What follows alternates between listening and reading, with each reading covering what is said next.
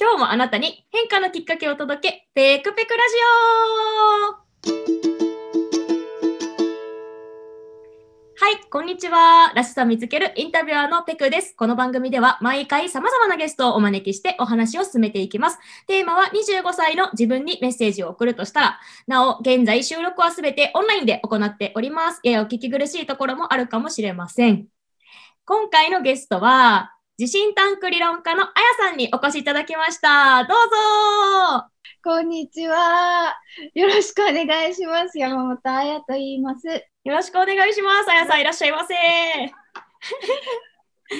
はい。えっと、あやさんと私はですね、あやさんがちょうど去年のこの時期ぐらいですよね。はい、にあのフィリピンのセブ島にいらっしゃった時にお会いしてまして、それ以来あの交流を続けていて、私は結構あやさんのブログのファンです。今日はよろしくお願いします。よろしくお願いします。お願いします。えっ、ー、と、あやさん、早速ですが、まずは自己紹介をお願いしてもよろしいですか？わかりました。えっ、ー、と、山本あやと言います。え、これ年齢も言うんですかね？大丈夫ですよ。えっと、私は今、地震タンク理論家として、あの、活動させていただいてるんですけど、主にどういうことをしているのかというと、子育てまあ、子育てだけじゃないんですけど、えっと、主にはコーチングスクールの運営をしています。地震タンクプログラムっていうのを運営しています。で、それは、えっと、どういう経緯でそうなったのかというと、私もともと大学病院で看護師をしていたんですね、9年間。はい。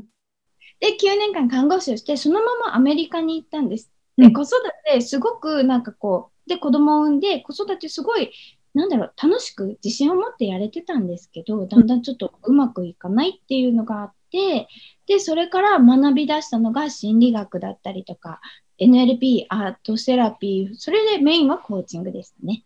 で、そのコーチングをやりだしたんですけど、知識が入ってもなかなかうまくいかないんですよ。で、それはなんでかなっていうので考え出したのが地震タンクプログラムなんです。へえ。そうなんです。で、今現在、その地震タンクプログラムの考え方をあの受講生さんにお伝えしながら、一緒に子育てを楽しくコーチングしていくっていうのをやってます。ありがとうございます。そう、めちゃくちゃ素敵な活動ですよね。なんか、なかなかこう子育て、私もその子供育ったことないんですけど、大変とか、めんどくさそうとか、なんかいいこと悪いんですけど、なんかネガティブなイメージがすごく強くって、でも、楽しめるようにコーチングしていくって、きっと本当にもうすごいね、た苦しいる方とかも多いと思うので、うん、そこをね、楽しめるように変えていくっていうのがすごいいいなって思いますし、うん、なんかすごい素敵な活動をされてるなっていうふうにいつも思ってます。いや、ありがとうございます。で、もともとは看護師さんだったっていうのも私、そっか、一回お伺いした気もするんですけど、すっかり忘れていて、はい。ちなみにそのじゃあ25歳の自分にメッセージを送るとしたらこのこの番組の一応テーマなんですけど25歳の頃ってもしかして看護師さんだったってことですかね？はいもう大学でバリバリ働いてました。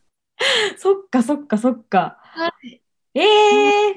そうですね。当時のご自身になんかメッセージを送るとしたらどんなメッセージを送りたいとかってありますか？ありますね。えっと、なんかそう、テーマいただいて、なんか25歳が何してたかっていうところからまず始めなかった。私、本当ちょうど20年前なんですよ。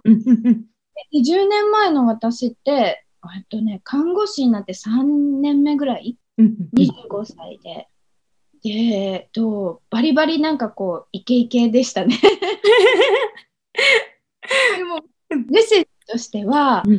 でもね、なんかやっぱその時の一生懸命さがあったから、うん、今の私がいるのかなと思っていて、うんえ最初はなんか、あのアメリカにその後渡ってすごい英語に苦労したんで、うん、英語やっといた方がいいよってその25歳の私に言いたかったんですけど、でも正直その英語ができなかったからこそ出会えた人っていうのもアメリカでいらっしゃって英語を教えてもらう先生だったりとか、うん、なんかそういうのもあるのでなんかこうなんだろう感謝の気持ちなんかありがとうっていう気持ちをしっかり大事にしていきながらありのままのあなたでいいから直感に従って楽しんでって思いますね。わ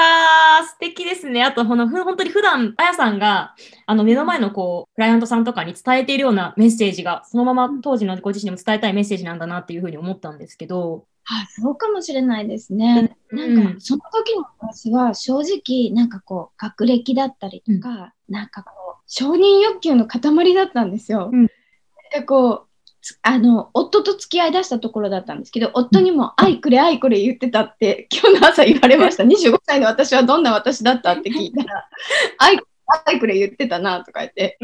言ってたんですけど、うん、それぐらい、なんて言うんだろう、誰かから本当タンクの水をもらう、うん、なんかそれになんか執着してたなって思いました。ああ。え、その誰かからタンクの水をもらわなくてよくなったのは、やっぱりその、まあ、コーチングとかアートセラピーとかいろいろ学ばれたと思うんですけど、それがあったから変われたのか、なんか他のきっかけがあったのか、なんかあります？なんかこう、自分は自分でいいってある意味思えるようになったんですよね。なんかもっと学歴積まなくちゃとか、その当時私大学院に行くことばっかり考えてて、うん、もっと学歴積まなくちゃとか、なんかもっとすごいことしなくちゃとか思ってたんですけど、うん、今の私はなんかこうあ今のありのままの私でよくってでその自分を承認していけば周りの人もだんだん満たしていけるのかなっていうのを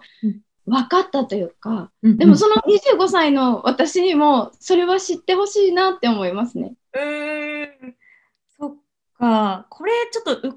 らいんですけど、うん、その子育ても楽しくやってたんですけどなんかうまくいかなくなっちゃってっていうのはなんか今振り返ったら、何が原因だったんだろうみたいなところって、そうです、ね、とことかってあります、うん、そこも私多分承認欲求の塊だったんだと思うんですよ。そこもそうだった評価が自分の評価で、うん、なんだろう、子供がいい子でいることが、私の評価につながってたような、うん、なんかもちろん楽しいことをしながら楽しんでたんですけど、うん、なんかすごいねって言われることとか、そういうことがすごく大事だったりとかしてた私がすごい挫折して、うん、で、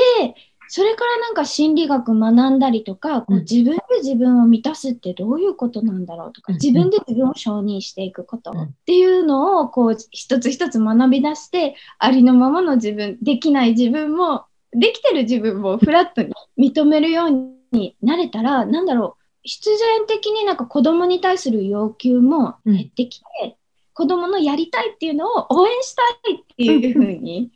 思えるようになったんですよね。うん、本当私自分の失敗談からですね。ああ。って感じですね。そっか。じゃあ、あやさんご自身が、まあ、いろいろその、まあ、承認欲求の塊みたいな時期があって、それがすごい苦しくて、で、それもまた子育てにも悪影響になってたから、まあ、そこをちょっと取り除くじゃないですけど、なんだろう、ね、自分を満たすことから始めたら、自然とこう子供との関係とかも変わっていったからこそ、まあ今、同じように子育て悩んでる方がいたら、まあ、そこをすごい伝えていくみたいな感じですよね。そうです。なんかできない私でもいいって、なんか母であらなくちゃって、なんか完璧な母を目指してたんですけど、うんうん、なんかもうそんな完璧な母なんてないんだなっていうことにも気づいて、できない母ぐらいでちょうどいいな、みたいな。うん、なんかそういうのをなんかこうちょっとゆるく 力を抜いてワクワクして生きていってほしいなって思いますね。子供にも周りのお母さんたちにも。ああ、今日これ多分聞かれてる方にめちゃくちゃ参考になってると思いますね。多分ね、迷われてる方、うん、たくさんやっぱり周りにもいらっしゃるので。本当ですね。なんか、できないからこそ子供はすごくできるようになっていくんですよ、母が。そうなんです。そうですよね。なんかちょっと数日前もありましたもんね。こう頼りにしてみたら、すごい子供が伸びたみたいなね、お話も。ね。ありがとうございます。読んでくださってたんですね。読んでます、読んでます。いやそうなんです。なんか本当ね、子供を頼ってみると、意外と子供の方がしっかりしてたりとか。うんうん。うん、ね、子供にとってもね。ねうん、あ、お母さんってついついなんか導いてあげなくちゃとか、うん、なんかこう、こう、なんて言うんだろう、先導して引っ張っていかなくちゃって、うん、私もついつい思っちゃって昨日もなんかそんな自分に反省してたんですけど、うん、やっぱ親ってついついなんかこういいレールに乗らせてあげたいって思っちゃうんですよね。うんでね、でも本当はなんかちょっと後ろから見てやりたいっていうことを一緒にこう同じ方向を見て応援できるような本当はそんな母で多分皆さんありたいんじゃないのかなって思うんですけど。うん、ですね。きっとそうですよね。なんかそのやり方とかね、うん、そうそうそう。心のあり方とか、うん、なんかそういうのがね、うん、なんかなんで25歳の私なのにすいません、全然話が達成してて。いやいやいや、あの、リスナーさんにすごいためになったお話だと思います。あやさん、あっという間に10分経っちゃったんですけど、最後に、あやさんの気になる今後について教えていただいてもいいですか？今後ですね、えっと、うん、私、あの、えっと、今コロナで行けてないんですけど、えっと、2年前とその前とアメリカの方に、えっと、夏の間行かせてもらってて、で、子供たちはその非認知能力を鍛える、その学校っていうところにサマーキャンプとして行かせてもらったんですけど、私そこで、あ、まあ、そこの学校じゃないんですけど、そこの美術館で、そのシャーロックプログラムっていうのを取材させてもらったんですね。うんで、そのシャーロックプログラムっていうのを、えっ、と、今、日本に導入するために、私、一生懸命英語勉強してるんですけど。で、それを当時、シンタンクプログラムと一緒にして、なんか非認知能力を鍛えていけるような、そんなプログラムをまた作れたらいいなと思ってます。はい。ありがとうございます。ね、今もすごい素敵な活動されてますけども、持たれているビジョンもすごい大きいので、今後がすごく楽しみだなって思ってますし、いつもこっそりブログを読みながら応援しています。励みになります。頑張ります。ということで、来週も引き続きゲストの方をお招きしてお話を伺っていきます。今日のあやさんのようにとっても素敵なお話をお聞かせいただけると思うので、ぜひ楽しみにしていてください。あやさん、今日は本当にありがとうございました。ました。